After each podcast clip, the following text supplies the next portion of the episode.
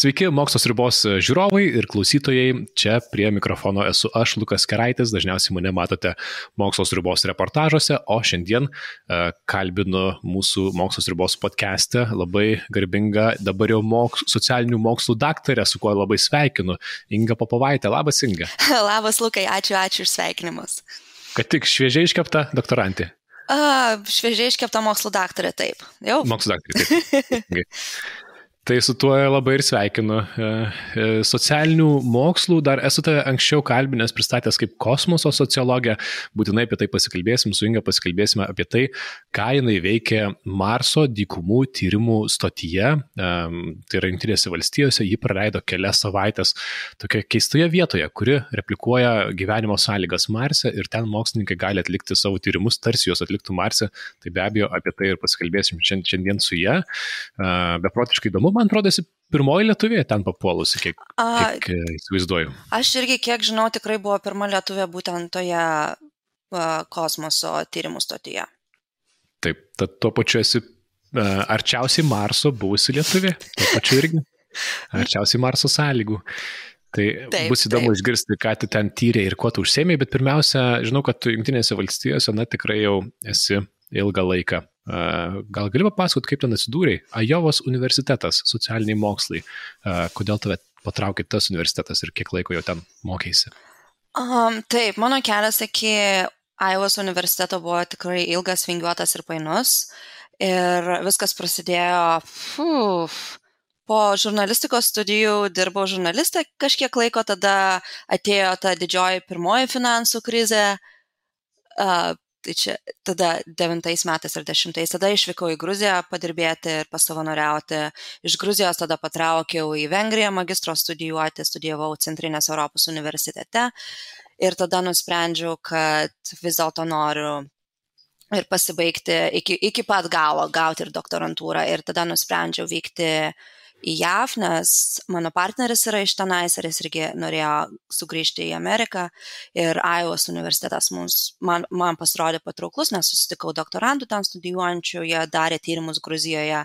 Ir nes visi, kaip žinote, Amerikoje gyvenimas yra pakankamai brangus, o Iowas mieste, Iowas cityje būtent stipendijos ir pragyvenimo santykis buvo vienas iš geresnių, ką galėjau pastebėti. Taip pat jų doktorantai turėjo profsąjungą, tas buvo labai svarbus man a, apsisprendimui, mano sprendimui, apsisprendimui buvo labai svarbu, kad mes, kad žmonės buvo organizuoti ir kad galėjom dėrėtis dėl savo kontraktų.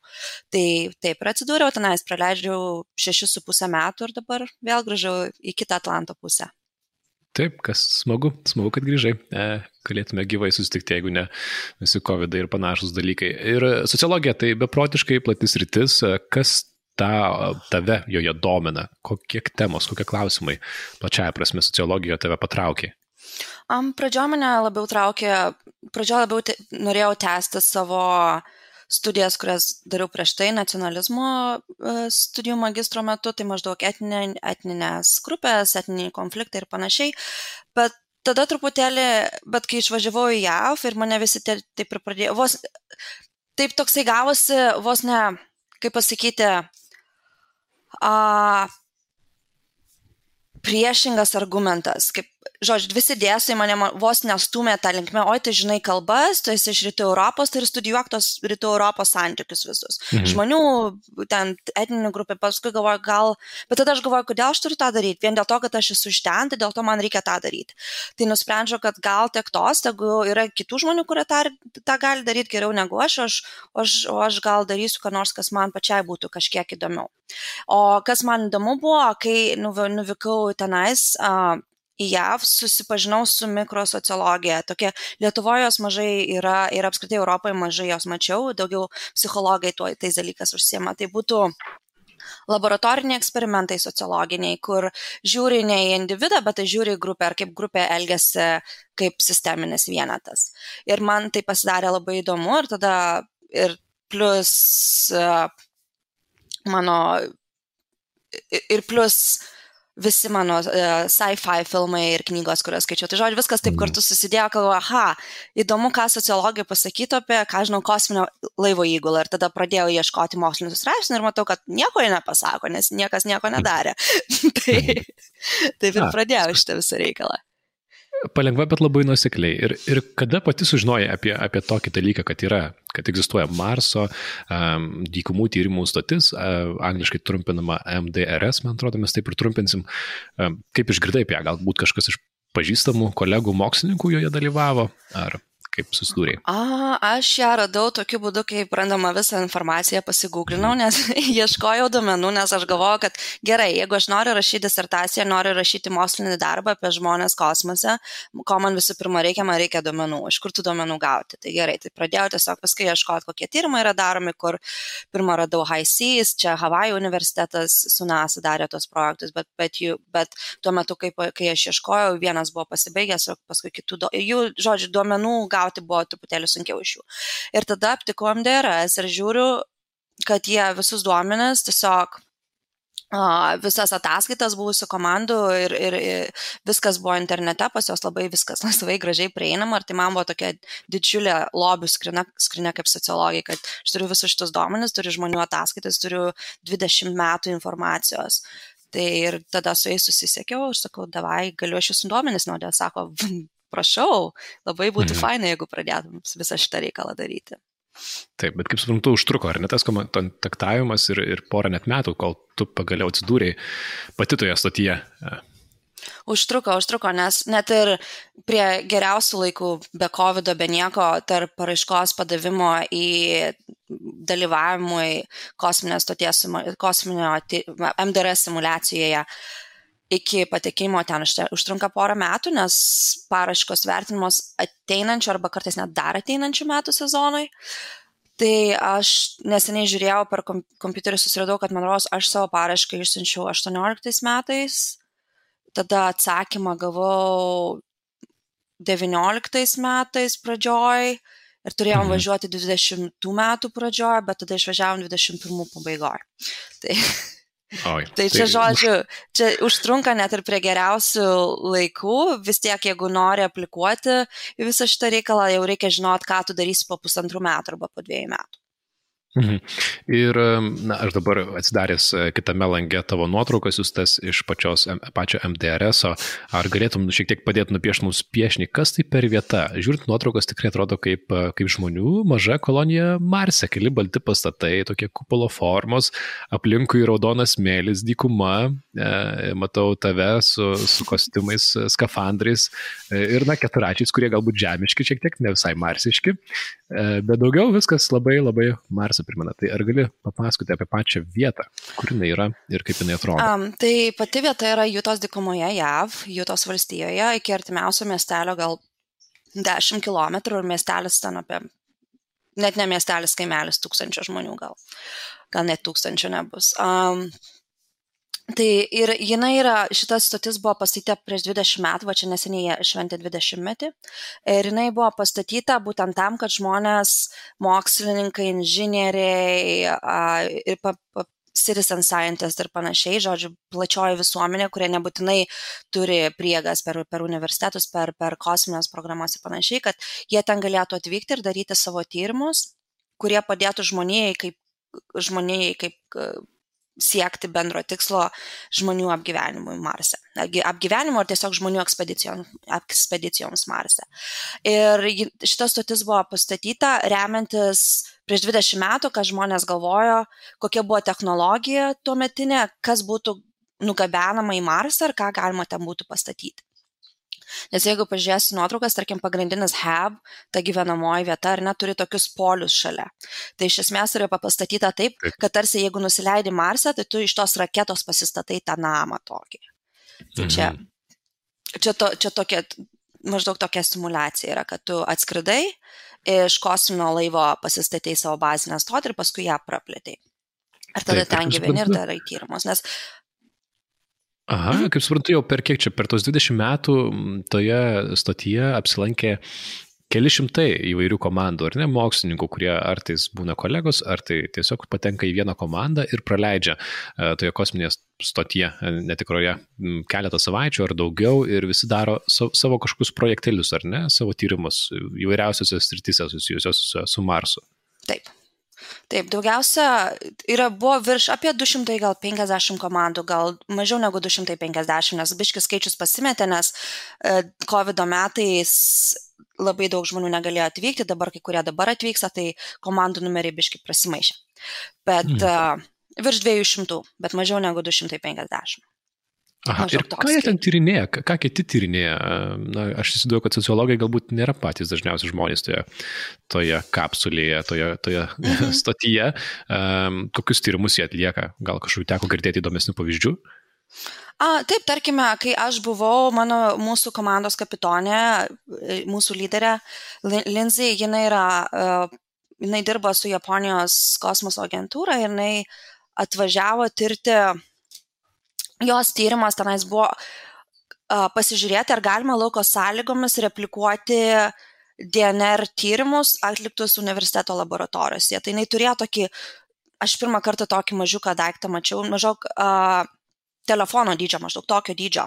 Taip, taip. DNR skaitytuvą, kuriuo jinai, jinai paėmė smėlio mėginius iš dykumos ir bandė rasti gyvybės juose, tarkim, ten bakterijų ar ką nors tokio, nes visą tai buvo, nes prieš tai porą metai prieš tai uh, kita, kita komanda, kuri, viena iš, vienas iš mokslininkų, su kuriuo jinai dirbo, jie ten buvo irgi ėmė mėginius irgi iš tos pačios vietos, kur jinai ėmė ir jie savo laboratorijose irgi mėgino kaip, kaip tos mėginius analizuoti ir ten rado tam tikrų bakterijų ir jinai vėl vyko į lygiai tą pačią vietą ir norėjo pasižiūrėti, ar galima, moksl, ar galima lauko laboratorijos sąlygomis gauti tos pačius rezultatus. Ir kodėl jinai tai darė, nes tarkim, jeigu Marse busim ar ne mėginių žmonės, taigi nesiūs kiek, vis kiekvieną kartą į Žemę, į normalius į normalius universitetus, laboratorijos. Reikės pasikliauti grinai lauko sąlygomis. Ir jinai būtent jos tas tyrimas ir bando parodyti, ar koks yra patikimumas duomenų, kuo, kaip duomenys skirsis, kiek prarandi duomenų, kiek tikslumo prarandi be normalios laboratorijos. Tarkim, čia vienas pavyzdys. Um, žinau, kad kitos komandos, daug žmonių dažnai eksperimentuoja su įvairiais augalų auginimo metod, metodais tam šiltnamiai, nes yra mažas šiltnamis tenais. Tai yra žmonės, kurie bando ar tai automatizuoti, ar tai žiūri skirtingas, skir, uh, dirbtiniai dirbožymiai, tikri dirbožymiai, kaip augalai auga skirtingomis sąlygomis, gravitacijos panaikinti ten negalima, tačiau gali žiūrėti į įvairius dirbožymio aspektus kitus. Um, paskui kiti žmonės, ką daro, esu skaičiusi apie įvairių technologinių aspektų išbandymą, tarkime, sumaniusios pirštinės ir panašiai. Ir, ir taip toliau ir mhm. panašiai. Tai žodžiu, Taip, tai nuo technikos galvoja, iki, iki, iki mokslinių visokių išradimų, ar tiesiog esmė ta, kad MDRS turi veikti kaip smėlio žaidimo aikštelė, tarkim, jeigu kaip vieta, kur tu ištestuoji viską, ką galėtum paskui daryti ir atkartoti jau visai kitomis žymiai atšiauresnėmis sąlygomis Marse. Mažau, išmok, kaip daryti tyrimus čia ir tada gali, galėsi vykti ir daryti tyrimus ten.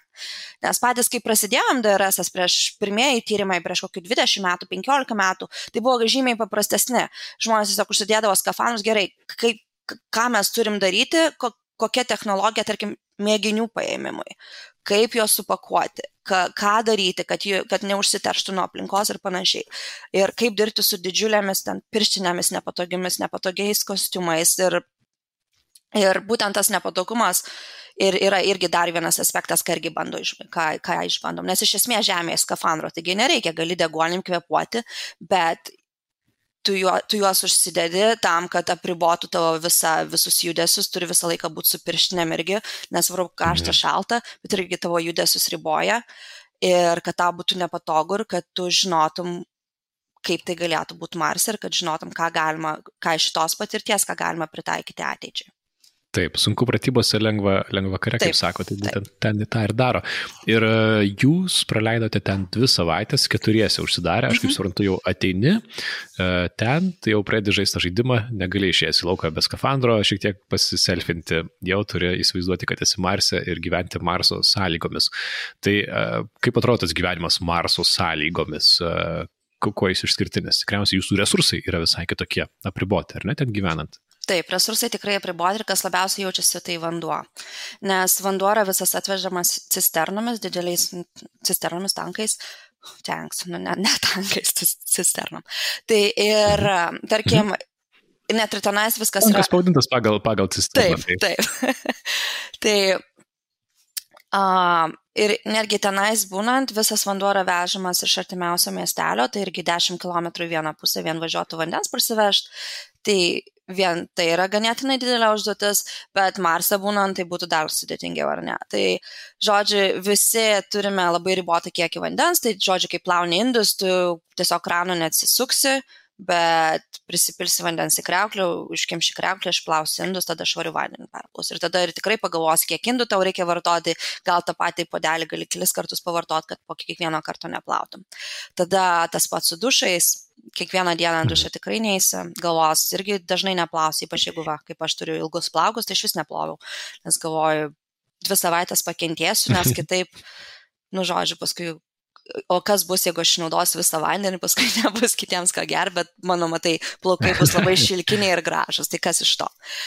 Tai, tai jo, tai yra tikrai riboti resursai, būtent čia iš MDRS tai labiausiai tai jaučiasi su vandeniu. Maistas kaip maistas, maisto buvo tikrai pakankamai, nes mes buvome, buvome pati pirmoji uh, grupę šito sezono, tai mums viskas buvo naujai užpirkta, tai mes turėjom, nelik, kiek norėjom, džiavintų vaisių, daržovių, mėsų ir kiaušinių miltelių valgyti, galėjom. Tai, tai maisto tikrai netrūksta, bet vanduo tas yra didžiausias resursas, kurį reikia taupyti. Mhm. Tai porą savaičių tai pagyventi tikriausiai visai įdomus iššūkis, mhm. ar ne? Šiek tiek nepatogu, bet, bet išgyvenama, kaip suprantu, iš tavo pasakojimo, kad nebuvo kažkas labai baisaus. O kaip atrodė tavo diena? Turėjai aiškę dienotvarkę, ką turi nuveikti per dvi savaitės, ką nori padaryti, ar, ar, ar kaip jis tai atrodė? Um, mūsų dienotvarkės buvo ganėtinai negriežtas, bet mes turėjom geras dienotvarkės. Mūsų uh, vadė, jinai sudarė mūsų dienotvarkę, tai žodžiu, kiekvieną rytą pusryčiavom tarp 7 ir 8, paskui pietus vidury dienos, paskui vakarienė. Uh, paskui kiekvieną dieną nuo didžiąją dalį dienos mums užtrukdavo kiekvieną vakarą buvo būtent ataskaitų rengimas misijos support, misijos kontroliai. Nes tarp nuo 7 iki 9 vakaro kiekvieną dieną yra 2 valandos vadinamo komunikacijos laiko, per kurį tu turi susiųsti visas ataskaitos, kurios paskui eina į jų puslapį internetinį ir kur viską dokumentuoji, ką darai per visą dieną. Ne. Tarkim, vadovai, komandos kapitonai siunčia, siunčia savo ataskaitas, mokslininkai savo ten turėjo atsiskaityti, kas šilnami darosi, inžinieriniai kokie problemų, kokios inžinierinės problemos kilo, kokie moksliniai tyrimai daromi ir taip toliau ir panašiai. Tai šitas mums tikrai užtrukdavo kiekvieną vakarą tiesiog sėdi, prieš vakarienę, po vakarienę sėdi ir rašai, kad tik spėtum iki 9 vakaro paskutinės to deadline viską susiųsti. Nes jeigu nesusinti, tai mhm. nu, ne, ne, nebus visiškai visiškas failed mission, bet, nu, panašiai, nes neįvykdėjai savo pareigos. Nes tavo vienintelė pareiga iš, iš esmės yra tai tas ataskaitas nusiųsti. Kas būtų iš tikrųjų Mars irgi, nes tu turėtum visą laiką komunikuoti su, uh, su centrinė, su mission control. Tai, va, tai tas visas vakaras toks buvo. O paskui visos dienos metu, tai aš kaip ir du darbus dariau iš, iš esmės. Tai iš vienos pusės dariausi savo dalį, savo doktorantūros tyrimą, būtent tą etnografinę dalį, kur vis vaikščiau su žašavkė ir viską žiūrėjau, ką žmonės daro, ką šneka, nu tiesiog žymėjausi ir vakar, kiekvieną vakarą prieš eidama miegot po po valandą, po pusantros tiesiog atsisėdavau prie kompo ir, žinai, surašydavau viską su smulkiausiam detalėm, kas kiekvieną dieną įvyko. Taip, tai dar trumpai papasakok, ką tu ten tyrinėjai. Jau man esi pasakojus, bet na, koks buvo tavo pirmiausia tyrimas. Kaip elgesi mažos žmonių grupės kosmoso kelionėje, aš tai taip teisingai suprantu, taip, tai bandėjai išsiaiškinti. Taip, aš bandžiau išsiaiškinti, kaip apskritai mažos žmonių grupės, kaip jie elgesi Marso, sąlyg, Marso arba kosminėmis sąlygomis, like space analog, analoginė kosmoso analogo sąlygomis. Tai yra sąlygomis, kurios panašios į kelionės kosmoso arba apsigyvenimą nežemiškose planetose. Tai, um, tai jo, aš žiūrėjau maždaug į porą aspektų, žiūrėjau, kaip skiriasi, tarkim, lyčių vaidmenis, ar kaip žmonės, skirting, skirtingų liučių žmonės bendrauja tarpusėje, kaip ta socialinė lytis pasireiškia bendravime. Ir taip pat uh, mano kitas aspektas buvo disertacijos, buvo būtent emocijų valdymas ir irgi kaip tai pasireiškia tik bendravime, kaip žmonės valdo savo negatyvės, pozityvės emocijas ir kaip tai irgi atsiliepia bendravimui ir, ir panašiai. Tai, tai tą ir tyrinėjau. Taip, apie tai ir buvo tavo dizertacija, mhm, ar ne? Taip. Ar kažkur radai, na, ar radai, padarai kokių išvadų, kurios tau pačiai buvo netikėtos, nes Tyrimų panašių, aš įsivaizduoju, galbūt yra kaip elgesi mažos grupės žmonių, bet ne kosmoso sąlygomis, tikriausiai čia tokia didesnė naujiena. Tai mhm. kągi visgi tau pavyko atrasti, jeigu pavyko kažką? A, ką pavyko atrasti? Žodžiu, pavyko atrasti tai, kad reikia daugiau sociologijos būtent kosmoso tyrimuose ir, viso, ir apskritai tek sektorėje ar steme, nes a, iš esmės man kaip sociologija aš nieko tenais super netradau stebuklingo, ką teorijos sako, tą ir pamačiau, kad, kad socialinė lytis taip įtakoja mūsų bendravimą, taip tai viskas vyksta nesąmoningai, taip mes galbūt nor, turime geriausius savo ketinimus, bet ne, bet ir kažkaip, nu, bet žodžiu, nesąmoningai mes perimame tos socialinius lyčių vaidmenis, kuriuos mums visuomenė per, per gyvenimą į galvą įkišo. Nors galbūt, žinai, to patys ir nesuvokiame. Uh, Bet iš kitos pusės, man tai šitie visi, man, man viso šitie atradimai kaip visiškai nėra naujiena, nieko stebuklingo, tačiau iš kitos pusės, kai kalbu apie tai su daugiau stemo atstovais, jiems visą tai buvo labai įdomu ir labai nauja ir jie apie tai niekada tiesiog nepagalvoja. Nes, galvo, nes yra vis dėlto vis dėl dar išlikęs mąstymas, tai jeigu, tarkim, jeigu į komandai bus vienodas skaičius vyrų ir moterų, tai viskas bus gerai, daugiau nieko kištis nereikia, žinai. Bet, nu, taip nėra. tai. Mhm. Grupės dinamika, na, kosmose vis tiek kiekvienas turi turėti savo pareigas, kiekvienas įgulos narys svarbus, ar ne, ir kiek mhm. man teko skaityti tavo, tavo įrašus, svarbu, kad, na, tie vieno herojaus laikai tegu lieka filmuose, kur vienas Taip. žmogus eina ir nugali visas kliūtis, daug geriau, jeigu komanda veikia kažkaip e, lygiai grečiau, hierarchiškai, mhm. mažiau hierarchiškai ir pasidalina savo ir, ir, ir, na, ne viską reikia patikėti stipriam aukštam baltodžiam vyrui, kas, ką dažniau matom filmuose. Būtent, e, būtent. Kosmoso nagrinėjama. Puiku. Ir tuo pačiu žinau, kad tau teko užsimti ir augaliukų auginimu. Skaičiau ir tavo raportus, ataskaitas, kiek svogūnų pavyko užauginti mėtų ir panašių dalykų. Tai daržininkystė taip pat užsėmė. Kaip čia taip nutiko? Taip nutiko, kad mūsų botanikas jis negalėjo atvykti iš Japonijos, nes turėjo būti, nes dėl COVID vėlgi mes buvom tik keturiese iš aštuonių iš originalios komandos, todėl mes, mes kiekvienas turėjom dar, vien, dar daugiau prisimti atsakomybių. Tai aš buvau ne tik tais moks, mano, man atsakomybė buvo ne tik tais mano tyrimas, bet ir šiltnamio auginimas. Ir kas man tai tikrai labai patiko, nes iš, iš tikrųjų labai gerai ir kadangi aš pati rašiau, dalis mano disertacijos irgi yra apie tas emocijas, emocinių valdymą, pozityvės, negatyvės emocijas, tai iš tikrųjų būnant šiltnamėje tarp žalė, žalių, žolelių, daigelių, tikrai atsigauni ir tikrai matai, kodėl žmonės kalba, kad maisto auginimas, būtent botanika ir, ir, ir žalmos auginimas, ar, ar tarkim, kodėl jie tai daro tiek kosminiai stotyje ir tiek planuojama Marsė. Net, vienas dalykas taip maistas, bet kitas dalykas, na, reikia mums kaip žmonėms tos žalumos. Dikuma yra graži, beprotiškai pilka, raudona, visi atspalviai iki melinumo, bet tiesiog nori tu pama pamatyti žalios spalvos daugiau. Ir kai nueini tenais ir įkvepi to augalų oro tiesiog, na, iškart geriau pasidaro. Mhm. Ir tai tas man tikrai patiko ir šiaip stebėt, kaip daigai auga greitai. Iš tikrųjų, ne, niekada net nežinau, kaip, kaip cukinijos greitai auga. Aha.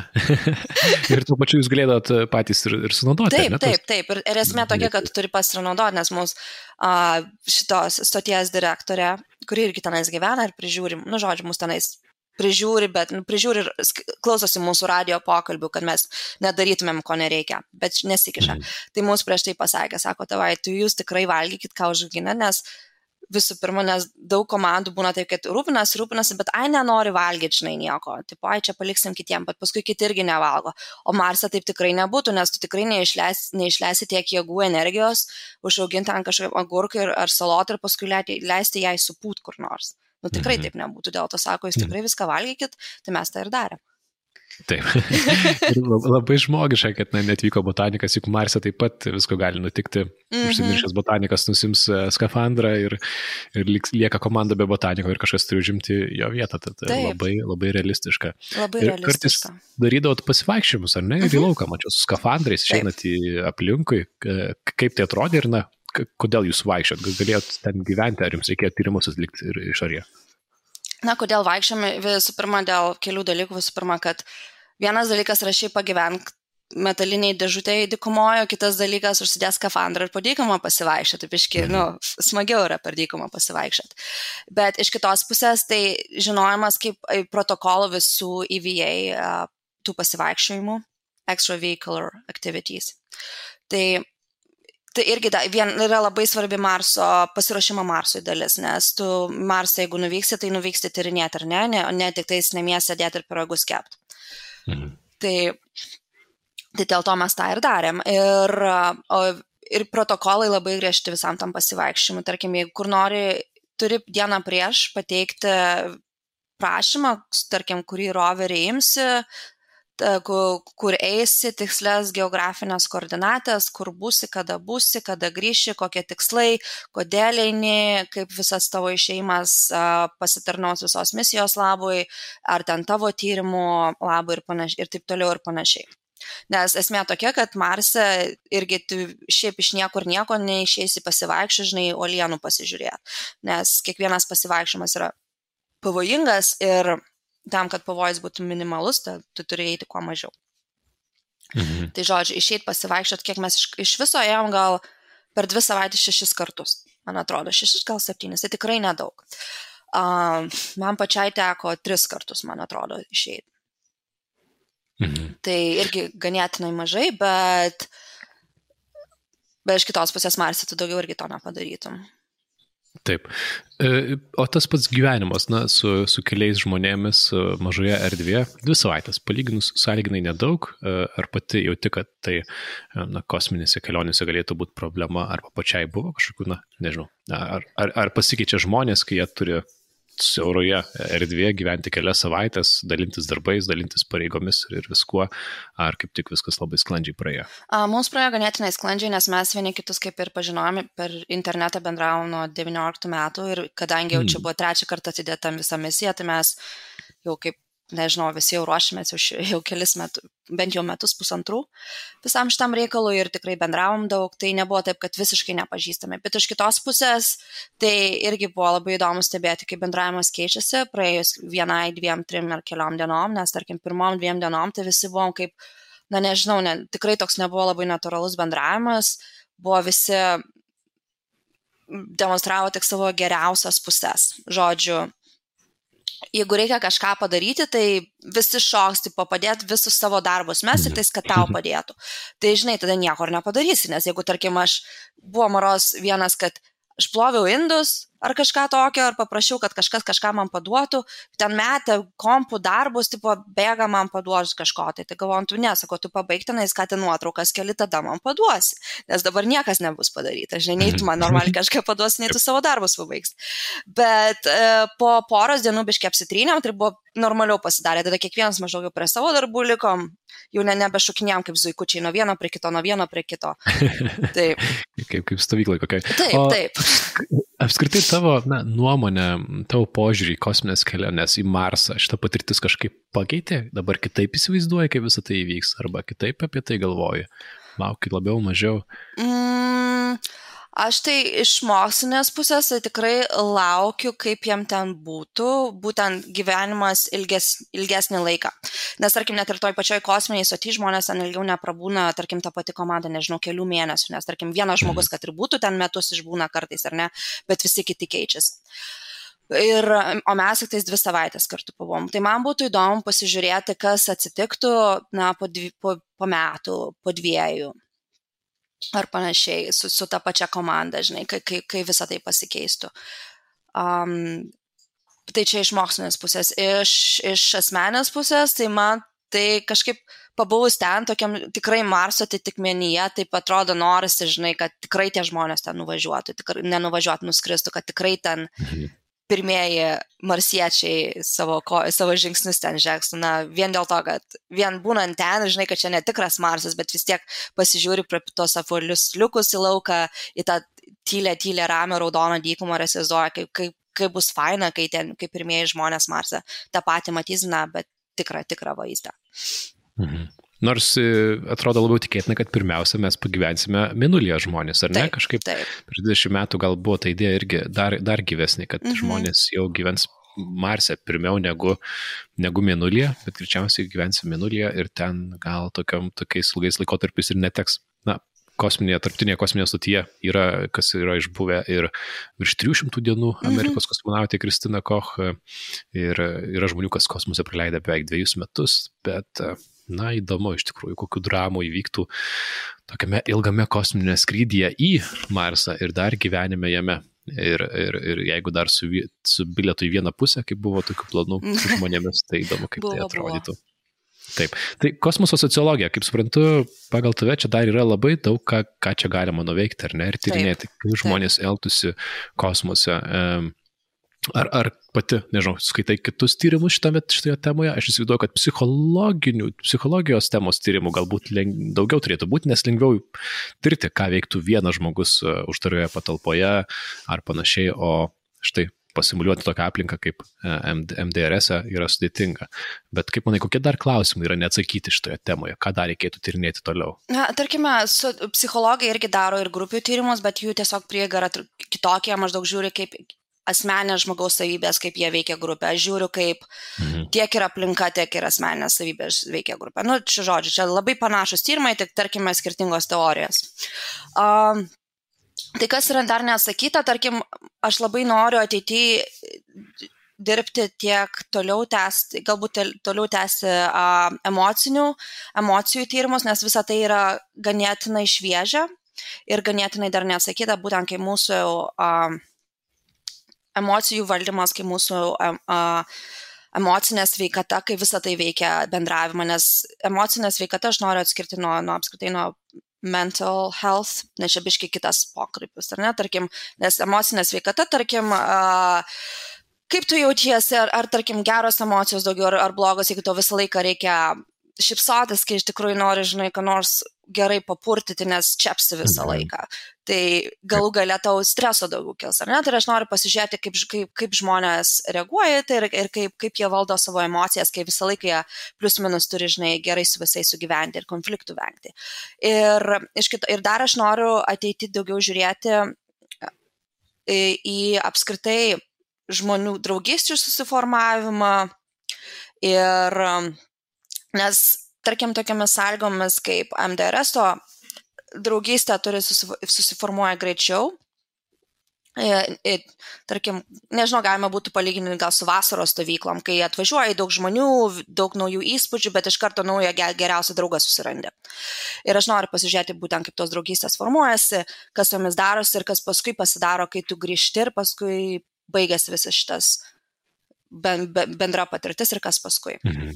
Ir tai irgi daug yra tokių neatsakytų klausimų. Paskui kiti, ką aš nu, būtų gerai ateityje pažiūrėti, apskritai, tarkim, bendravimas vienas dalykas tarpusavėje, ar ne, bet kitas dalykas, kiekvienas tarpusavio bendra, kai gyveni grupėje izoliuotoje, tai tu neteini irgi iš izoliuotos visuomenės. Tarkim, tai kaip, kaip, tu, kaip tu vis palaikai tos ryšius su tais, kurie liko už nugaros. Tarkim, čia MDRS dvi savaitės, tai tiek tos, bet tarkim, Marse ar, ar, ar, ar kur nors, tai vis tiek tai būtų mėnesiai metai. Ir kaip paskui e, tas ryšių palaikymas, būtent e, emocinė parama iš jų pusės ar iš tavo pusės jiems, kaip, kaip tu su tai tvarkaisi ir, ir kaip tai veikia tavo darbą ir gyvenimą uždarose grupėse. Ir taip toliau ir panašiai. Tai žodžiu, tikrai yra daug klausimų dar neatsakytų. Mhm. Puiku. Tai tikėkime, kad palengva jos atsakinėsi ir, ir mums papasakosi mokslo sriubai, nes laiką iš tavęs Įdomu išgirsti, ką veikia ir, ir kur, kur papuoli. E, tai sveikas sugrįžus į Žemę ir dar kartelį sveikinimai tau tikrai, užbaigus doktorantūrą, tapus moks, mokslų daktarė. Ir e, visiems, kam dabar buvo įdomu klausytis Ingos, dar parekomenduosiu, galite pažiūrėti trumpą reportažą su jie, kuris šią akimirką, jeigu klausys pokalbio, tai turėtų jau būti pasirodęs eterija ir YouTube jį nesunkiai rasti, ten bus daugiau vaizdų iš, iš, iš Ingos kelių savaičių Marso dykumų tyrimų stotyje. Galite pažiūrėti visi ir papavydėti, kur Indijai teko pabūti ir ypatingai, man atrodo, visi kosmoso entuziastai, tai tau tikrai mielai pavydės ir dabar gal net kažkas ims rašyti e-mailus, kad po 3, 4 ar kažkiek metų tarp pat ten atsidurtų ir priartėtume dar šiek tiek arčiau Marso. Tai ačiū Inga tau už tavo pasakojimą, ačiū už, už keliones ir, ir sėkmės kitose darbuose, nepamirš mūsų ir mums papasakok. Būtent, būtinai, ačiū Lukai tau irgi. Iki. Ate.